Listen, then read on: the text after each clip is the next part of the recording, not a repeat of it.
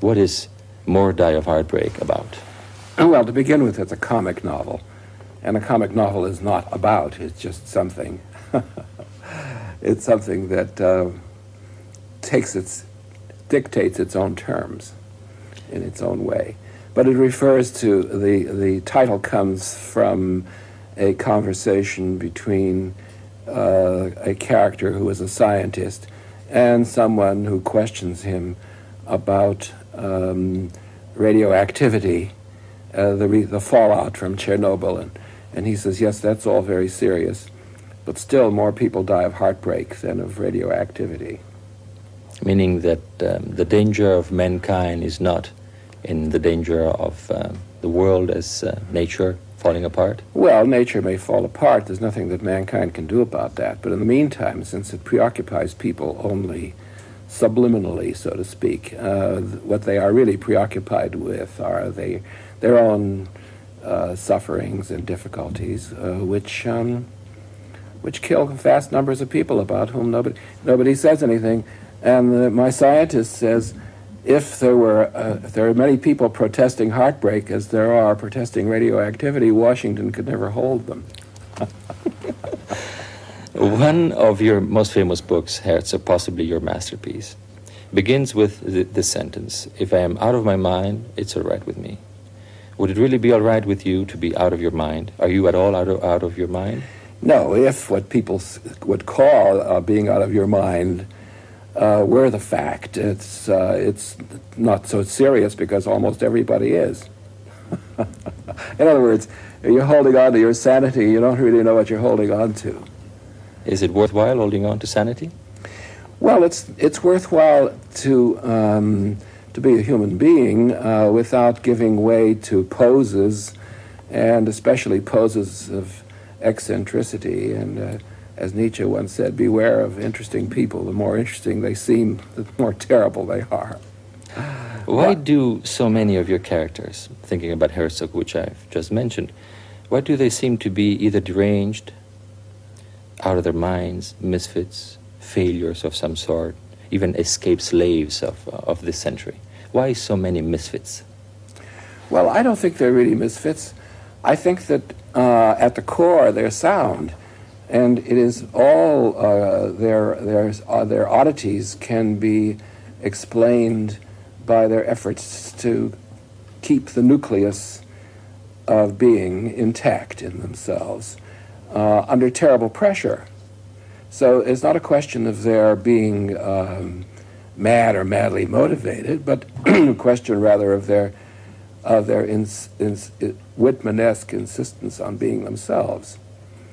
Um, in their own way, and um, under terrible pressure. So I think that uh, that uh, individuals uh, who are individuals feel the pressure more acutely, which makes them seem str- odd. Some people would have tended to believe, and still do to some degree, that you're type of literature is not truly American. It's a lot more European. The American tradition is Walt Whitman, is uh, Mark Twain, is Emily Dickinson, is not Saul Bellow. No, I don't think that's true. I think that I've th I think that I'm probably more faithful to to uh, Walt Whitman and Mark Twain than most American writers in in essentials. Do you feel close though to the European background which your family had and the type of education that you've gotten? I think that the modern person is really a, a a cosmopolitan person, and that national characteristics, while they are of course very important, no longer have the dominant power that they had a century ago. I think World War One ruined that for people. And uh, what the revolution, uh, Russian Revolution meant in nineteen seventeen was, and all the civilized world felt this, that, that, there were, that these transnational Uh, characteristics of human beings, the universal characteristics of mankind, were far more important than, than uh, national character. Now, mind you, national character is a force in itself. Uh, for instance, uh, the Russian resistance in World War Two showed very strongly the traits of, of national character, nor do I believe in the Marxist-Leninist style that, uh, you know, um, that the, that the, the uh, international of the working class uh, contain the answer to these uh, uh, national identifications. I don't believe that either. These are very complicated matters. But I think that um, in America, um, people call me European because of my uh, because of my own free will. I admit uh, what Europe and European culture has meant to me. In Europe, people tend to consider me either preeminently American or else even more Jewish. That is to say, you know, this is this is what Jews do in the United States after after they've grown up in that particular diaspora. Talking about how you are considered in, in the United States, does it bother you to hear or to read that, uh, according to some critics, you haven't written anything quite as good as Herzog since Herzog nineteen sixty-four, therefore twenty-three years without having been able to write better than Herzog? Well, I don't know whether I write better. Every book is different. And uh, um, the opinion of critics doesn't concern me too much, because uh, it's regimented, and they follow each other. And uh, as in politics, they really don't know what's happening. They have attitudes, but that doesn't mean that they know what's happening. Is a great writer allowed only one masterpiece? Well, I think that any writer would be grateful to write a single book that will survive, if that, if you know. But it's um, it's a horse race. You never know uh, which horse is going to win, and really it ca can't concern you very much. I'd be very grateful if I thought that I would continue to be read. Um, but it's a gamble that everybody has to, to take, and uh, really one can't be too concerned about the outcome. Which one of your books do you consider your masterpiece, the book that uh, is closer to what you are and what you wanted to be as a writer? Well, there's a thread in all my books that I that I'm pleased with, and, and appears uh, it begins to appear in Augie March, where it's the control is not very good, because there was a novelty in Augie March which carried me away. There were, I made certain discoveries about the way American English might be written uh, with a new vigor. I invented a kind of sentence which hadn't existed before. Well, that pleased me very much. Um, But then, you know, in, in Henderson the Rain King, or in Herzog, or in Humboldt's Gift, or in some of my short stories, I, th I think that I have uh, I've done my best work. Do you think often to the past, to your childhood, to your youth, first in Canada, then in Chicago? Well, I'm like one of these Northwest Coast Indian paintings. That is to say, the creature is broken up into, se into separate parts, but they're all equally prominent. They're all in the foreground, and my uh, every part of my life is like that to me. That is to say, it doesn't fade into the past, it doesn't become dim. I have a very tenacious memory, and everything has uh, a great immediacy for me. And in and in in the thought process processes of an hour, I can think of oh twenty thousand things relating to, to what life is, and they will be just as vivid if drawn from my childhood as from middle life or, or old age. You were exposed to a lot of languages. You also were exposed, if I remember correctly, to heavy reading by your father in your family. Reading was essential, important from the very beginning of your Yes, childhood. My father was a reader. My mother, too. Um, and e an evening's entertainment was to read to the children. There was no radio, of course. There was no television. There were no movie. There was a movie, but that was uh, silent pictures, and that was very special treat. Were you were you educated by the streets, or by books, by the life as you would see it, or by the mediation of literature? Well, at the age of four, as was traditional in, in such families, I began to began to learn, read the Old Testament in Hebrew. So that was part of it. Four is a young age. Well, four is a young age. By the time I was six, I knew quite a lot of Hebrew. I knew, uh, I spoke English, of course. Um, I spoke Yiddish with my parents. My parents spoke Russian to each other. God knows what the Indians were speaking. Iroquois. And, uh, and French and English. Everybody was speaking everything. Were you influenced, have you been influenced by your religion? In ways it's hard for me to identify because I am, um, I am not uh, pratiquant in, uh, in any religion.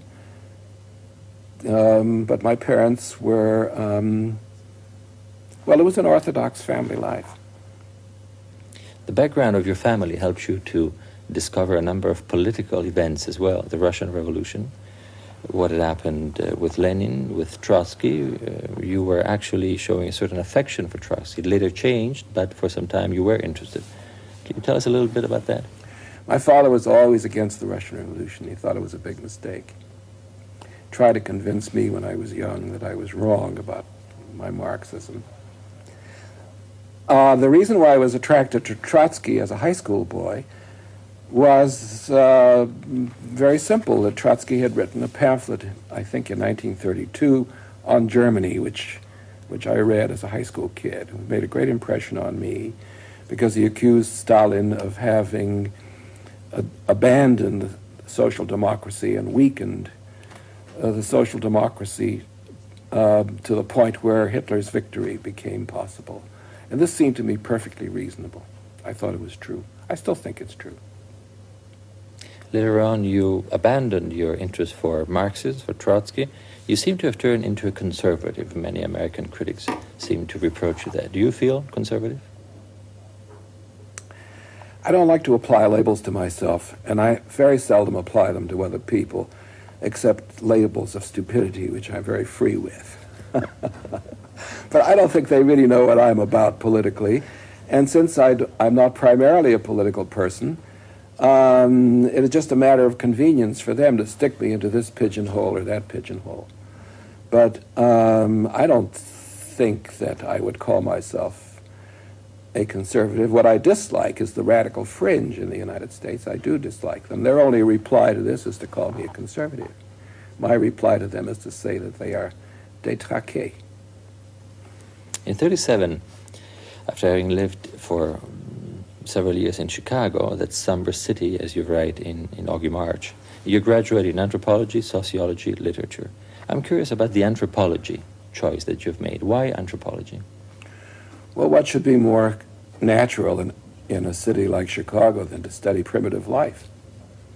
So Chicago is a primitive society? Well, in a way it was. It was, uh, from every point of view, um, uh, sui generis.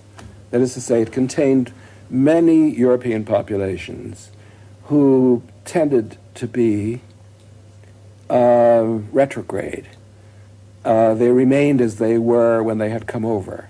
Over the years, Chicago has turned into many other things as well, gangsters, Al Capone, uh, mafia, mm. political um, degradation, urban degradation. What is it? Uh, good old raw America, the epitome of uh, what is not functioning in America?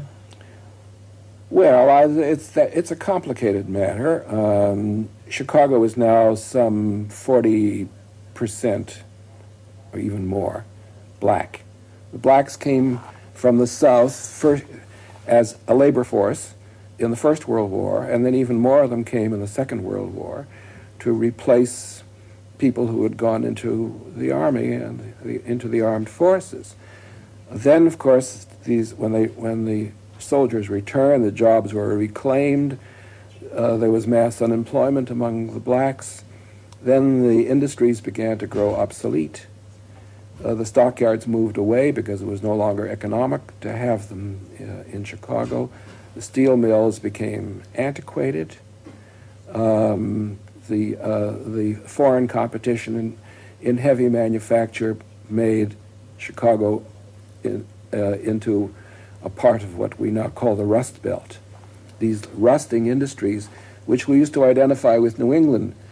When we Middle Westerners went to uh, Massachusetts, we would see all these ancient f factories, shoe factories, textile factories, and so on, which were closed down, and you could, they were nineteenth century fa factories and they were falling apart. And now one sees that in Chicago. You have gone through Chicago recently when you were preparing for a number of um, essays, and when you finally decided to write The Dean's December, you researched the evils of Chicago.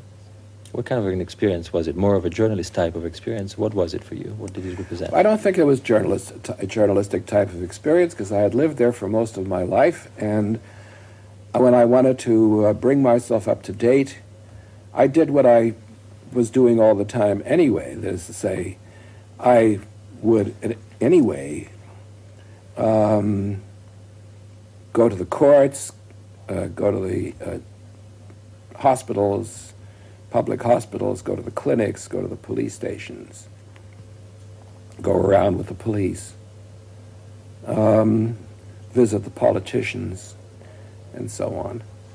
So I only did a little more of that before I wrote The Dean's December. Yeah, well, well, when I was very young, I and read books. Um, um, well, let me start with this. When I was eight years old, I was very ill. I've never been ill since, but I was near death and in a hospital in in Montreal for eight months or so, in a public ward, and I read a, a great many books. And this was my first opportunity to read on my own.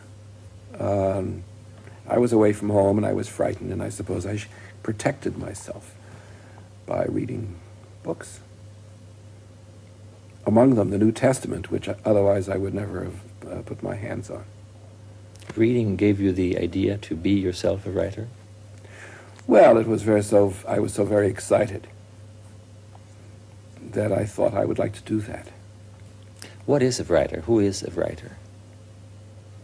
Well, for, what kind of explanation do you want? The Soci- serious one. The sociological one?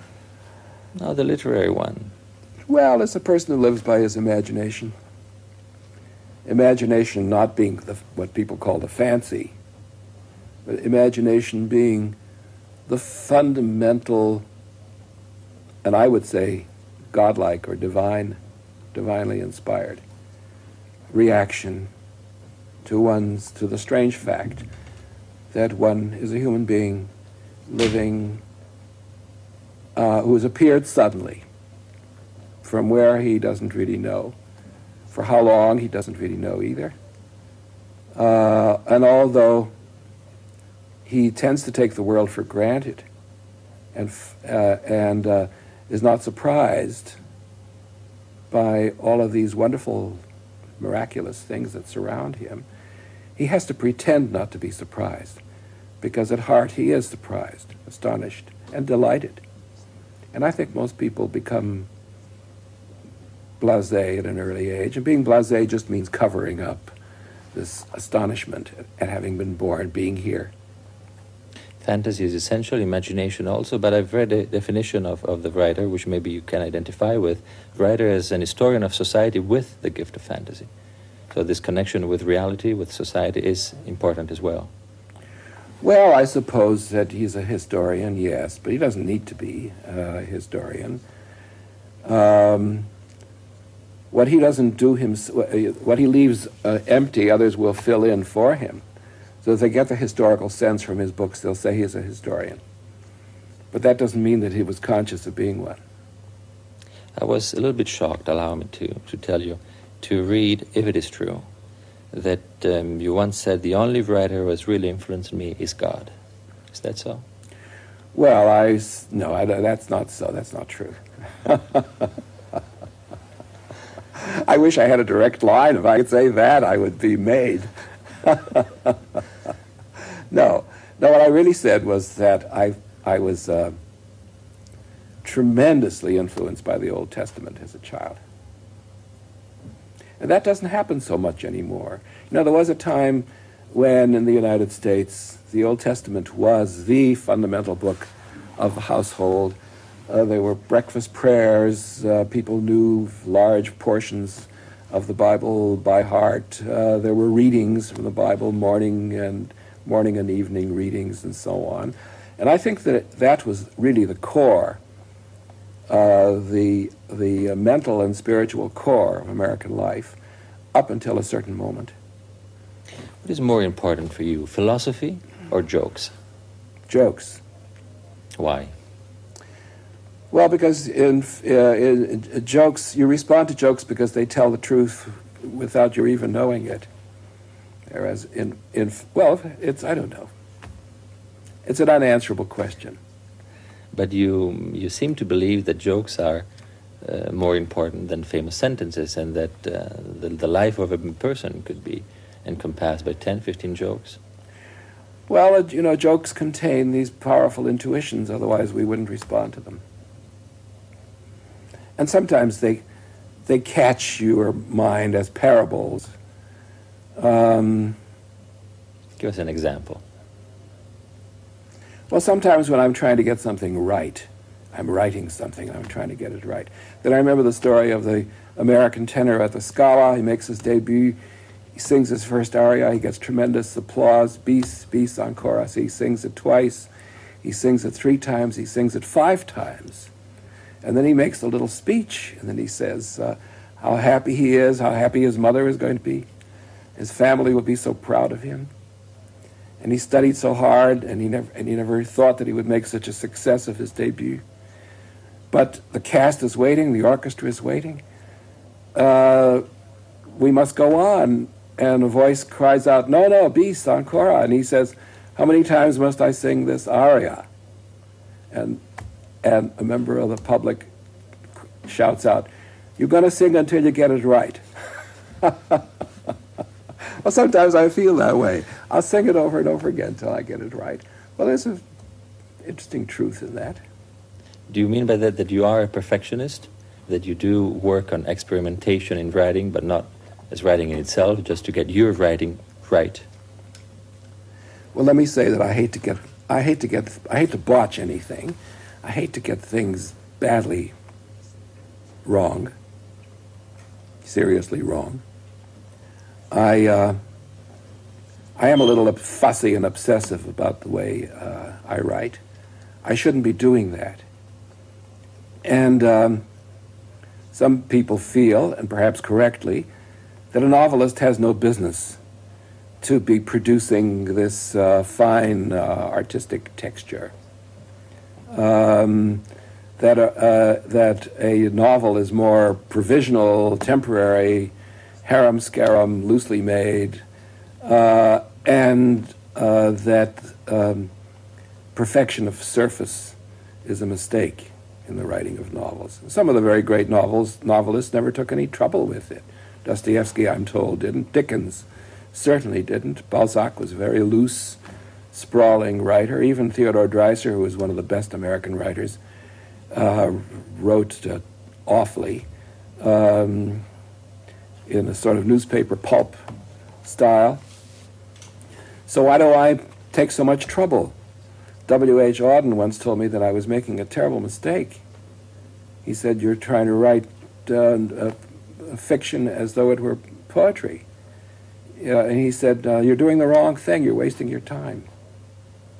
Well, at first I was annoyed with him, but afterwards, thinking it over, I began to think that he was right, that after all, one throws one's hat on the hook and hopes that it will stay there. If it falls off a few times, it falls. You're talking about jokes. Uh, somehow you mention here and there that you are a comic writer. Irony, of course, is essential. It's constantly present in your books. Is it an, an, an heritage, an heritage of, of your Jewish origin, of your Yiddish language, of your Yiddish culture? Does it come with that? Well, yes, because I think that there is a great deal of it in in uh, in Jewish writing, and that it comes natural. And the, the the greatest of Yiddish writers, like Sholem Aleichem, were very, very funny indeed. And uh, and there is this sense of, you know, the impossibility of life, uh, the the provisional character of everything, the uh, the impossibility of finding anchorage, the insecurity, the hand-to-mouth existence, the uh, the terrible things that life does to you, Um, well, of course, groaning is monotonous. So I try not to groan too much. But this whole business of being a Jewish writer in America has been overdone, and I don't believe in it very much. America finds it very difficult to uh, to accept the fact that there is a polyglot uh, society, um, and a mixed society, and a melting pot, or, if you prefer, a, a pluralistic uh, a social order in the United States. And of course, for for uh, uh, until very recently, control of culture was in the hands of the WASPs. It was all an Anglo-Saxon thing. Gradually, it began to slip away from them, because really, it wasn't it wasn't uh, sharply modern. Um, it was derivative from from the English, and uh, well, the great radical, of course, the great radicals in the nineteenth century in uh, American literature were Walt Whitman and Mark Twain. What Mark Twain did for American writing was to introduce the spoken language into prose. If you read Hawthorne, you don't hear the spoken language. There is no spoken language. Uh, when you read Mark Twain, it's all the in, an individual voice, uh, using uh, uh, the uh, common, uh, using a literary style based on the common language, and the spoken language, not the written language. And I think that everyone caught fire from this.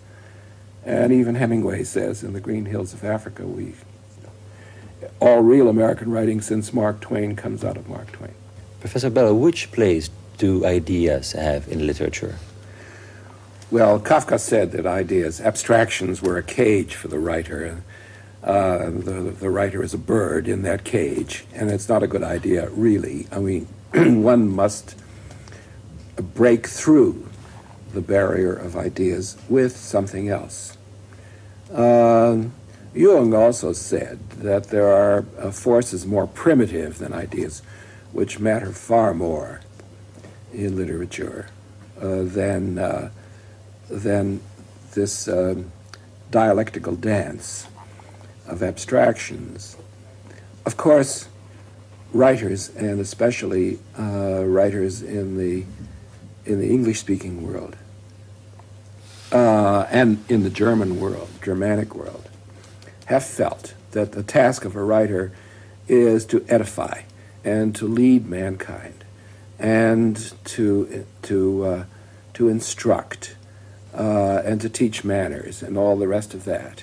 Uh, this was especially powerful in a raw country like America in the nineteenth century, where writers like Emerson or Thoreau uh, Uh, f uh, felt that it was uh, a direct responsibility of, of the writer to provide struggling mankind in a democratic society with uh, uh, proposals on how to live, the conduct of life, the formation of character, of personal character, and, and all the rest of that.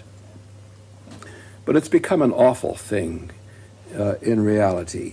And it's only palatable when somebody like Dostoevsky uh, gives you uh, ideas uh, which are uh, which are involved with life and death struggles, good and evil struggles, and so on.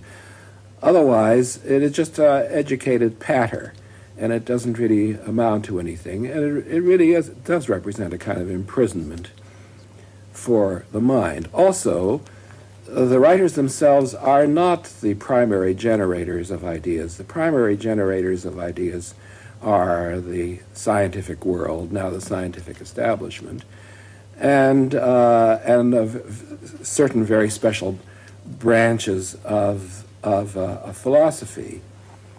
Uh, but even that has to be broken through, um, and even uh, you know you know. The, The leading, uh, I suppose the most potent of modern philosophers was Nietzsche, who told us that God was dead and we would have to live without him, and we would have to find our way uh, th through the will to power, our own knowledge, self-knowledge, self, uh, inner, inner impulses, uh, obedience to the forces of nature within us, uh, control, uh, of, of the forces of nature and all the rest of that, and his personal control. But even that seems to me to be misleading, so that a man spends many years of his life acquiring, amassing ideas uh, or uh, theories by, for the conduct of life, which in the end are nothing. Nothing at all. They're foolishness. They're a joke. And this is part of the joke. Of course, that is to say, this is part of the, of the comedy of what I write. A, a book like Herzog, which was read so seriously by people as a Bildungsroman, was meant by me to be the very reverse. That is, it's a story of a man who throws away his education. He's an American P H D who doesn't know what to do when his wife is unfaithful and runs away with another man. It's a sort of joke, because then when he, when he, tr when he tries to find in his education resources to brace himself, begins to write these wild letters to everybody, what he does is to diseducate himself, so that he finally comes back to square one, to a kind of humanity, um, which involves the rejection of all of the elaborate acquisition of knowledge and the intricate processes of thought that he's pursued for most of his life, which are no good for him. He has to jettison them. True. At the end, Herzog says, I have no messages anymore. I have That's nothing right. to say. I have no letters to write. And yet, for three hundred pages, and you through him, he has spoken about philosophy. At times, you look like a disguised philosopher, not a writer. Yes, I know, but if you read it closely, you see that it's all subversive. Uh, that is to say, it's a joke.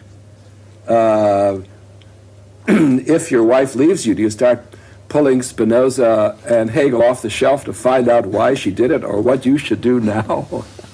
Where are you going to find the text for this? So in, in a way, it really is a sort of a comic comment on our devotion to theory. Um, there is nothing wrong with theory, but the fact is that what we need is, as he says himself, what, this country, what we need is a five-cent synthesis. That is to say, we need to know what to get rid of, because these encumbrances of thought are killing us. We think, we, and we believe we're really thinking, but we aren't, we're mistaken. So what we need is the core of thought, and all the rest of it is just nonsense for us. You are, of course, a sophisticated knower of philosophy, which is the core of philosophy which interests you and motivates you through your books. Well, let me give you an example of something. This is a continuing thing, and I'm always doing it. Now, recently I read a writer who fa fascinates me uh, deeply. And this is what he points out, uh, that there was a struggle between Enlightenment and religion, beginning with, the, uh, with Bacon and Hobbes and Locke, and all the way to, to uh, Voltaire, Jean-Jacques, and all the rest of that, to do uh, religion in once and for all. Um, now, the tone of mockery uh, is uh, very important for the Enlightenment. That tone of mockery has remained for us. It is part of what we, what we find as comedy in modern literature. Now, it appalls me to think that what I have always thought of as my own uh, comic inclination really reflects this attempt of Enlightenment to get rid of religion. Now, that's a very important thing to know. But when I think of the other things that I did in my lifetime, and all of the things that I studied seriously because I was such an earnest young Jewish kid in Chicago trying to find his way in life, and I studied behaviorism, and I studied bi biology, and I studied zoology, and I studied, I read Darwin, and I read Marx, and I read Freud, and all of these things which I had to read in order to in, instruct myself, inform myself. In the end, I reject. I get rid of them. I don't want them. And I went as far as existentialism and so on and so on, and then I thought, I'm just wasting my time because all of these other things are disappearing almost as fast as they appear, and what am I pursuing them for?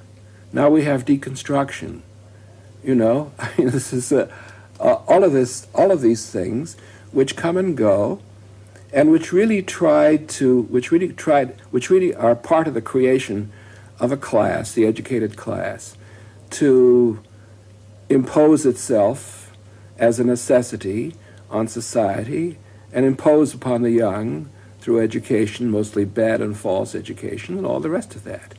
Whereas the whereas the essentials, which are discoverable, are neglected. So what we need are the essentials, and this other stuff we should jettison. And this this is what I'm really, this is what the irony is in my own writing. This is, let's get rid of this junk.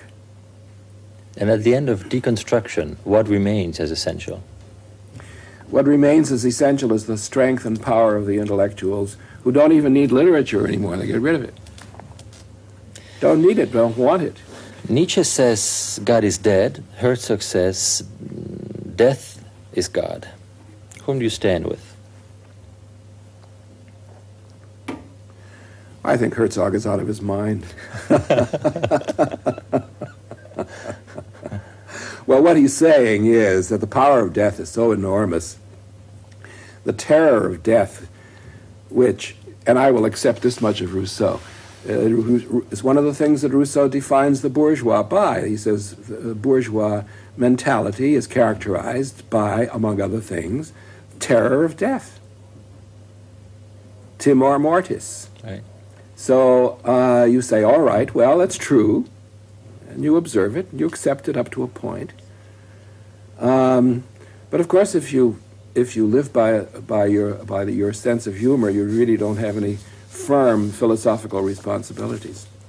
But um, always Herzog says the ignorance of death is destroying us. Yes, because we, we live in terror of it.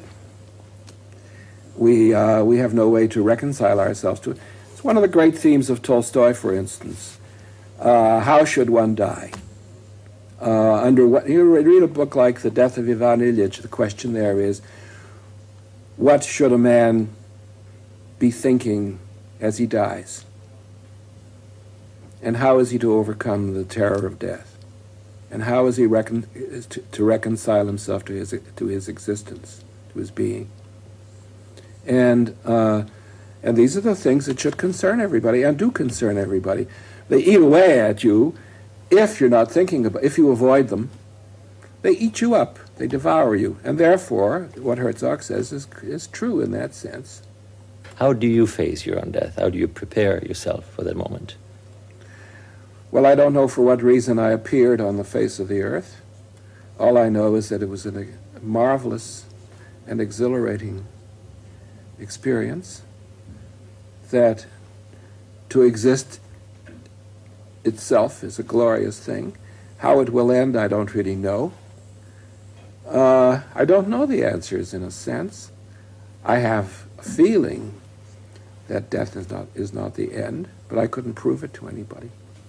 Professor Bellow, in your books, women seem to always be in the background of men's anguishes. Does that um, uh, hide a little bit of misogyny on your part or not? I, well, that's a, that's, that's a question that might be asked by the Inquisition. It has a little bit the flavor of an Inquisition. Uh, you should be wearing a San Benito. And I should be on the rack. Um, my only... Uh, the only thing I have to say about women is that if, uh, my, my wish always was to make them happier than I found them. And... and do you feel you've succeeded? Well, yes, I think in a way. Um, of course, I'm not a social service agency, and that's not that's not what the thing is about. Um, I think Humboldt, uh, in Humboldt's Gifts, the poet says, um, or or Charlie Citrine says about the poet, um, he wanted to do all, he wanted to do them good, but they wouldn't hold still for it. Well, the Nobel Prize, let's start with that. uh, it was a wonderful thing. It was, I was delighted to have it, especially um, uh, because it's because my feeling that certain people should be um, should be punished for their wickedness toward me. They said so many disobliging things, and I felt that I was wiping them out. On the other hand, it's something of a joke also, because they give all of these awesome prizes to the hard sciences, and then at the end they have a little prize for, uh, for a, a writer. Seems to me unfair to the other arts also. But then, okay, why shouldn't a writer have one of them? Uh, yes, it's, it's, it's okay. The arts should be recognized. And sometimes I think that when mankind comes to an end and the, the crypt is built for our last rest, the artists will be asked to choose the wallpaper for the interior. Did you tell that to President Mitterrand when he awarded you the Légion d'honneur? Well, I, was, I felt like joking with, with Monsieur Mitterrand, whom I greatly admire, and who's a, a wonderful person, a very intelligent one, and a very accomplished writer. And, uh, but but um, there's a certain gravité on those occasions in a, in a place like the Élysée Palace, and it was a question whether my um, impertinence was going to be out of place, perhaps, in these... Um, intimidating surroundings. And I don't like to feel intimidated. Did you speak freely with him? Well, we had some very ple pleasant conversation. At the moment when he put the ribbon around my neck, I said something I sh perhaps I shouldn't have said. Which is? I said, uh, vaut mieux, vaut mieux être décoré que pendu, because I felt this thing around my neck. But it, uh, he didn't respond to this. I don't know what he made of it. A European background, European culture running through your books, the love for philosophy. I feel comfortable in asking you a, an opinion, a judgment on American culture now. How do you feel that uh, America is growing into culturally, socially, politically? Well, I think this is a bad moment for all, for culture everywhere, because uh, because um, technology, advanced technology, is galloping away with us in all directions, and we have to try to keep pace humanly with it. And I'm afraid it's not possible to keep pace humanly with it. And I see more and more young people going to the university to... Um, to get an M B A, Master of Business Administration, uh, or some other specialty having very little to do with a, with a common cultural life of the country. And therefore there's a sort of void uh, where the cultural life of the country should be. And television, for instance, is making some effort to, uh, to fill it up. Uh, the professors are suffering a terrible defeat in this respect, because they're not able to fill up the void. That's quite clear. Uh, education is in terrible, terrible state. Uh, in the not only in the U S, I gather, um, and people just don't know the kind of things that they ought to know in order to read a classic. Uh, they just don't know what it is anymore. They've they've lost track, and uh, this if if this should be lost, it would be a very serious loss. Allow me to tell you that looking at you, having seen pictures over the years, you seem to show more and more a look-alike with uh, Buster Keaton. Oh, uh, it was my nickname when I was a child, was Buster in the neighborhood, because somebody noticed this about sixty years ago. But I me, did resemble Buster Keaton, yes. Let me ask you about American cinema. Just one of your books, Seize the Day, has been turned, has been made into a movie. Woody Allen quotes you in Zelig, says that you are one of the greatest talent of the century. You are quoted along with Woody Allen and Kafka in this uh, portrait of um, American madness. What is your response to cinema? What are you interested in when it comes to cinema? Well, I don't see very much of it anymore. I used to see much more. Um, it seems to me much more uh, truqué than it used to be. Um, Of course we know, and this is one of the things that I, that I would, would, would like to say, uh, we know that uh, character is no longer the stable entity uh, that, um, that we used to f find and be guided by in, say, nineteenth century literature, where character itself was like a bourgeois property. It was a big, stable thing. Um, uh, and this is what you what you found in um, in many of the great nineteenth century masterpieces: preoccupation with and presentation of a large, full um, char character of people.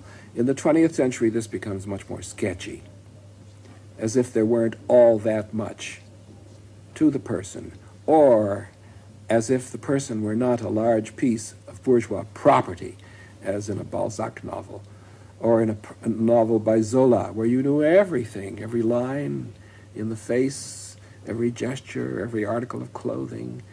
Uh, this full presentation no longer gratifies uh, our taste and doesn't seem to reflect our present condition, which is much more transitive, fragmentary, um, and where the very individuality or, or, the, or the core of personality it comes into question as, as in an elusive thing, so that uh, we, are, we are not satisfied. We, don't, we, we, we are, take a historic interest, perhaps, in a novel by Trollope or, or uh, Victor Hugo, but we don't take the same kind of...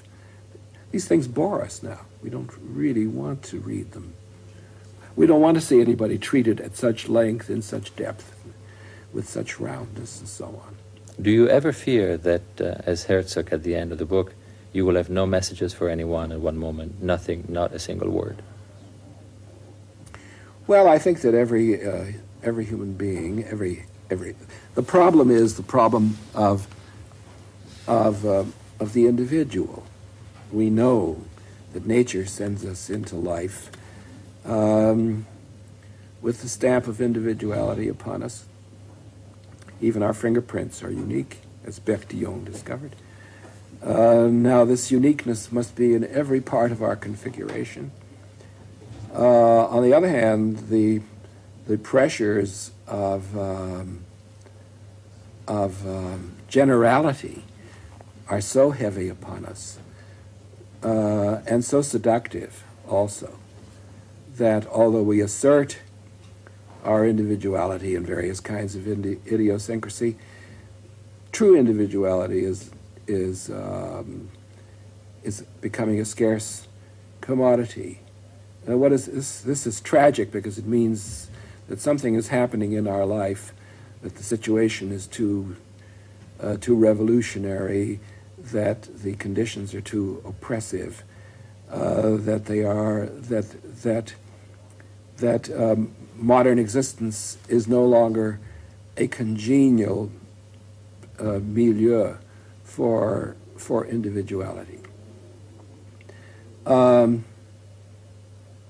Sometimes it's uh, questionable whether there is any such thing. Um, I think people are sometimes are happy, and this is in whatever form you you find it, even if it seems to be a liberating form, tends to be a kind of totalitarian influence in modern life. People are happy to dispense with this, find something that they can more readily identify with, which seems to reflect individuality, but which is in reality the very opposite of individuality, which is a kind of um, stamping out of, of individuality. Professor Bellow, thank you very much for having spent a few hours, a few days with us. You have carte blanche for a final statement, whatever you want us to hear. Well, I don't really have any final statement. Final statements are for the pulpit. Final statements are for the editorial page. Uh, with a writer, everything is provisional, transitional, and has to have some human context. But as for delivering a, uh, a uh, volley or cannonade of final opinions, that's not for me. Thank you very much, just the same. Thank you very much.